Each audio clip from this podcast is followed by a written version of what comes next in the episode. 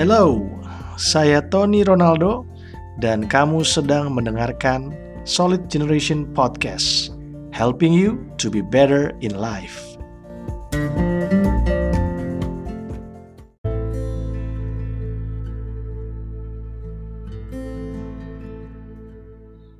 Ya, apa kabarnya hari ini teman-teman Solid Generation yang cantik-cantik dan ganteng-ganteng? Semuanya baik ya, semuanya sehat.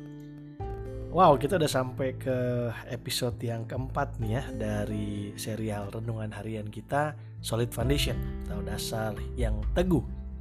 Nah, untuk episode keempat ini saya kasih judul Action versus Motivation.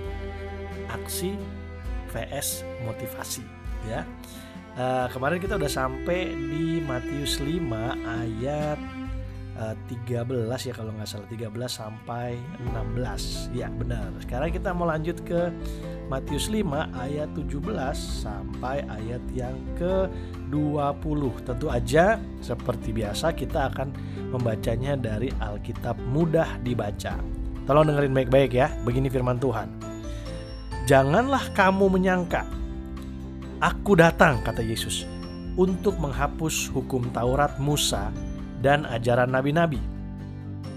Aku bukan datang untuk menghapus ajaran-ajaran itu, tetapi untuk melaksanakannya dan menunjukkan arti yang sesungguhnya. Ketahuilah bahwa selama langit dan bumi masih ada, tidak ada apa pun dari hukum Taurat yang akan dihilangkan Bahkan tidak ada satu huruf atau satu titik pun yang akan dihapuskan dari hukum Taurat hingga semua yang telah dijanjikan digenapi.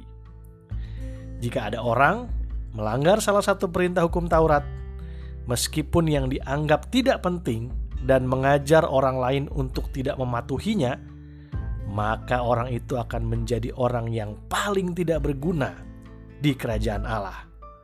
Akan tetapi, orang yang patuh pada hukum Taurat dan mengajar orang lain untuk mematuhinya, maka orang seperti itu akan terpandang di kerajaan Allah.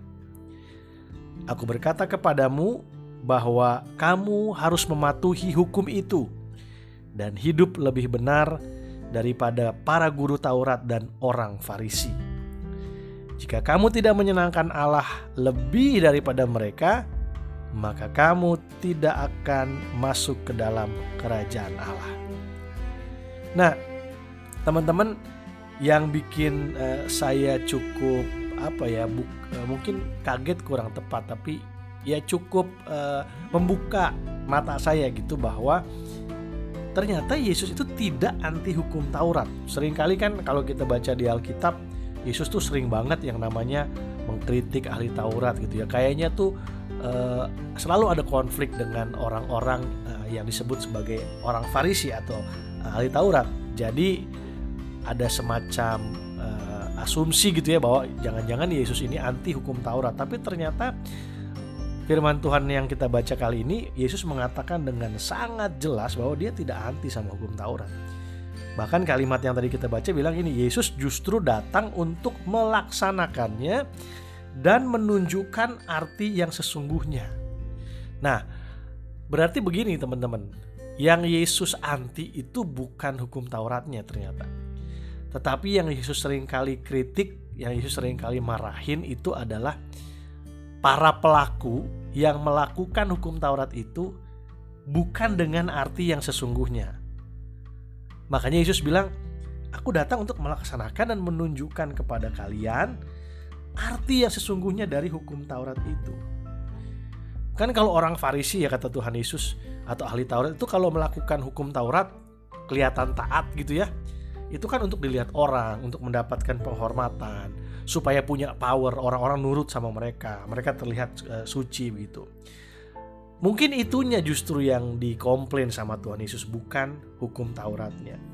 Karena kalau teman-teman belajar dari perjanjian lama justru hukum Taurat itu Allah berikan kepada umat Israel supaya kita ya manusia atau dalam hal ini umat Israel bisa dekat sama Allah gitu. Terus juga bukan cuma itu. selain dekat sama Allah tapi biar hidupnya itu tertib ya karena kan mereka udah lama jadi bangsa budak ya ratusan tahun terus kemudian dapat tanah perjanjian mereka harus punya sistem gitu jadi supaya tertib supaya diberkati juga makanya dikasih hukum Taurat. Jadi awalnya hukum Taurat diberikan bukan supaya uh, Tuhan tuh bisa nyari-nyari kesalahan oh, manusia lalu untuk dihukum dan sebagainya. Justru untuk kebaikan manusia. Nah ini yang Yesus mau kembalikan ke makna sesungguhnya. Ternyata selama ini ya di zaman Yesus gara-gara ahli Taurat gara-gara orang Farisi gara-gara para pemimpin agama mereka jadi uh, apa terdistract gitu dari makna dan arti sesungguhnya dari hukum Taurat Nah, yang saya pelajari hari ini adalah bahwa ternyata bagi Yesus bukan cuma action yang penting, tapi motivation juga penting. Percuma kalau kita punya action yang baik, yang benar, yang kelihatan oke, okay, tapi action itu lahir dari motivation yang salah. Ya aksi atau tindakannya bagus ya, keren, baik, bisa dipandang uh, hormat, tetapi ternyata keluar dari motivasi hati yang salah itu juga Tuhan nggak berkenan. Makanya di akhir dari uh, pembacaan kita hari ini ayat 20 Yesus bilang begini sama murid-muridnya, aku berkata kepadamu ya, jadi kepada kita nih murid-murid Yesus nih bahwa kamu harus mematuhi hukum itu dan hidup lebih benar.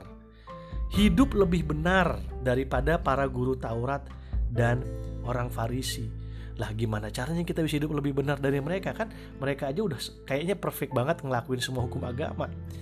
Yang Yesus maksud bukan actionnya tapi motivationnya. Yesus kayak ngomong gini mereka oke okay, actionnya bagus actionnya benar actionnya baik tapi motivasi mereka salah motivation mereka salah. Kita nggak boleh kayak gitu. Kita harus punya motivasi yang benar. Jadi sekarang yuk kita uh, jadikan ini perenungan bersama untuk hari ini teman-teman yang melayani, teman-teman yang aktif, teman-teman yang sungguh-sungguh sama Tuhan. Itu kalau di gereja gitu ya. Atau teman-teman yang bekerja, berusaha, yang kuliah, yang berumah tangga. Mungkin kamu kelihatan actionnya baik, tapi yuk kita cek motivationnya, yuk kita cek motivasi kita. Apakah semua kebaikan yang sudah kita lakukan tadi benar-benar berasal dari motivasi yang benar juga ya bukan motivasi yang jahat, bukan motivasi yang merugikan orang lain. Karena bagi Tuhan, motivation itu juga important, bukan cuma action yang important. Alright, semoga kita semua belajar sesuatu hari ini. Uh, saya senang banget sudah sampai ke episode keempat, besok episode kelima gitu ya. Semoga kita bisa terus uh, rajin baca firman Tuhan, belajar firman Tuhan supaya hidup kita jadi solid seperti nama serialnya ya, Solid Foundation. Kita ketemu lagi di episode selanjutnya. God bless you.